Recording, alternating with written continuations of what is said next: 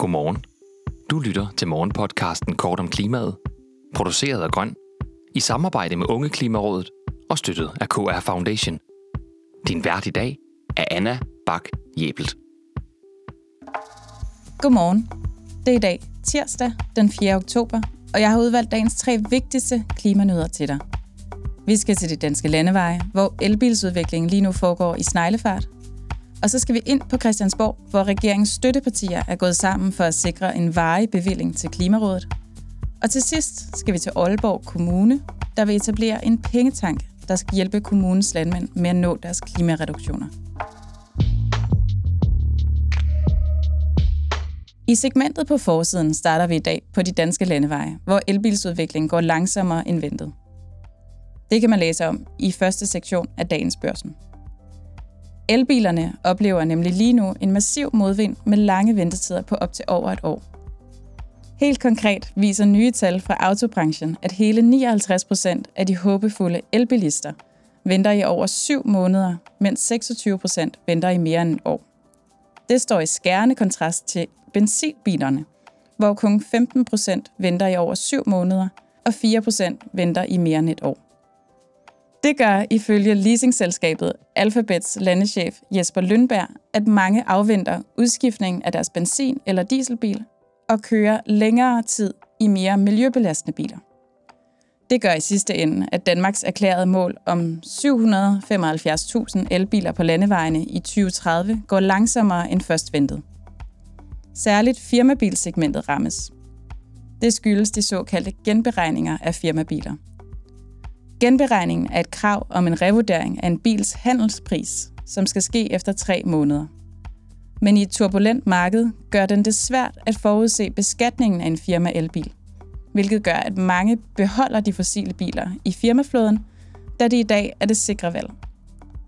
Skatteminister Jeppe Brugs afviser dog at afskaffe genberegningssystemet til fordel for en listepris, der sættes af bilimportøren. Det vil nemlig ifølge ham være en potentiel EU-stridig handling. Meget tyder derfor på, at de håbefulde kommende elbilsejere må slå koldt vand i blodet og afvente at få leveret deres elbil, eller vente på et mere stabilt marked. I segmentet under radaren skal vi til netavisen Klimamonitor, der skriver om, at regeringens støttepartier nu både vil sikre en langsigtet bevilling og samtidig hæve støtten til regeringens uafhængige ekspertorgan Klimarådet. Helt konkret vil støttepartierne Enhedslisten, Radikale Venstre og SF sikre Klimarådet en varig støtte på 25,1 millioner kroner. De penge skal gå til at opretholde Klimarådets sekretariat og generelt sikre, at Klimarådet kan udføre de opgaver, der er beskrevet i klimaloven. Og det er ikke bare grebet ud af den blå luft, at Klimarådet skal have hævet bevillingen. Forslaget fra støttepartierne kommer nemlig efter, at det den 16. september blev gjort klart, at Klimarådet vil få skåret to tredjedel af sin bevilling fra 2024 og frem. I år modtager Klimarådet omkring 24 millioner kroner, men står dermed til at få skåret i budgettet til omkring 9 millioner kroner. Klimaminister Dan Jørgensen oplyste dengang til information, at Klimarådet selvfølgelig skal have ressourcer, der matcher de opgaver, rådet skal løse, men i Socialdemokratiets seneste forslag til næste års finanslov er der ikke meget, der tyder på, at det bliver tilfældet. Og Klimarådets formand Peter Mølgaard udtrykker nu igen bekymring for både medarbejderflugt og for, at rådet ikke kan løse de opgaver, de har fået, hvis ikke bevillingen matcher arbejdsbyrden. Støttepartierne håber på at kunne afværge medarbejderflugt gennem forslaget og kigger lige nu i retning af den grønne fond i håbet om at kunne hente pengene til bevillingen her. Fonden blev etableret den 24. juni 2022 med henblik på langsigtede investeringer i klimatiltag. Og det kan man vist godt sige, at Klimarådet er. Du kan følge med i morgen, onsdag den 5. oktober, hvor forslaget bliver fremsat i Folketinget. Dagens solstrålehistorie kommer fra Aalborg, hvor der er blevet etableret en ny jordfond, der skal hjælpe de olborgensiske landbrug med at nå deres klimamål. Det kan man læse i avisen Nordjyske Stifttidene. Fonden er tiltænkt at skulle fyldes op af private virksomheder, pensionskasser og andre fonde, men er også en del af Aalborgs budgetforlig for 2023 til 2026. I alt afsættes der årligt 15 millioner kroner til klimatiltag i landbruget, og de resterende penge forventes at komme fra eksterne midler som EU-midler og statslige puljer. Fonden har til formål at skubbe på udtagningen af lavbundsjord, skovrejsning og naturgenopretning.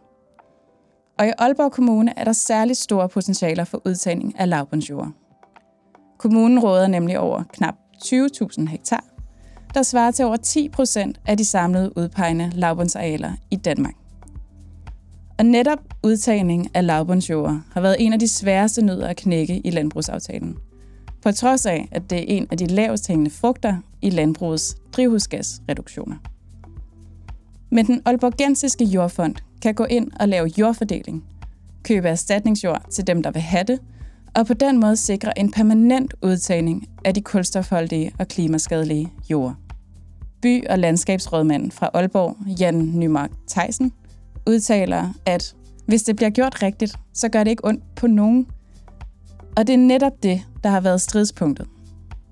Derfor kan det være, at de andre danske kommuner skal kigge i retning af den nordjyske kommune i deres arbejde med klimareduktioner i landbruget. Tak fordi du lyttede med til Kort om Klimaet. Vi har alle ugens hverdag udsendelsen klar kl. 8. Hvis du vil høre den med det samme, så gå direkte ind på vores feed på kortomklimaet.dk.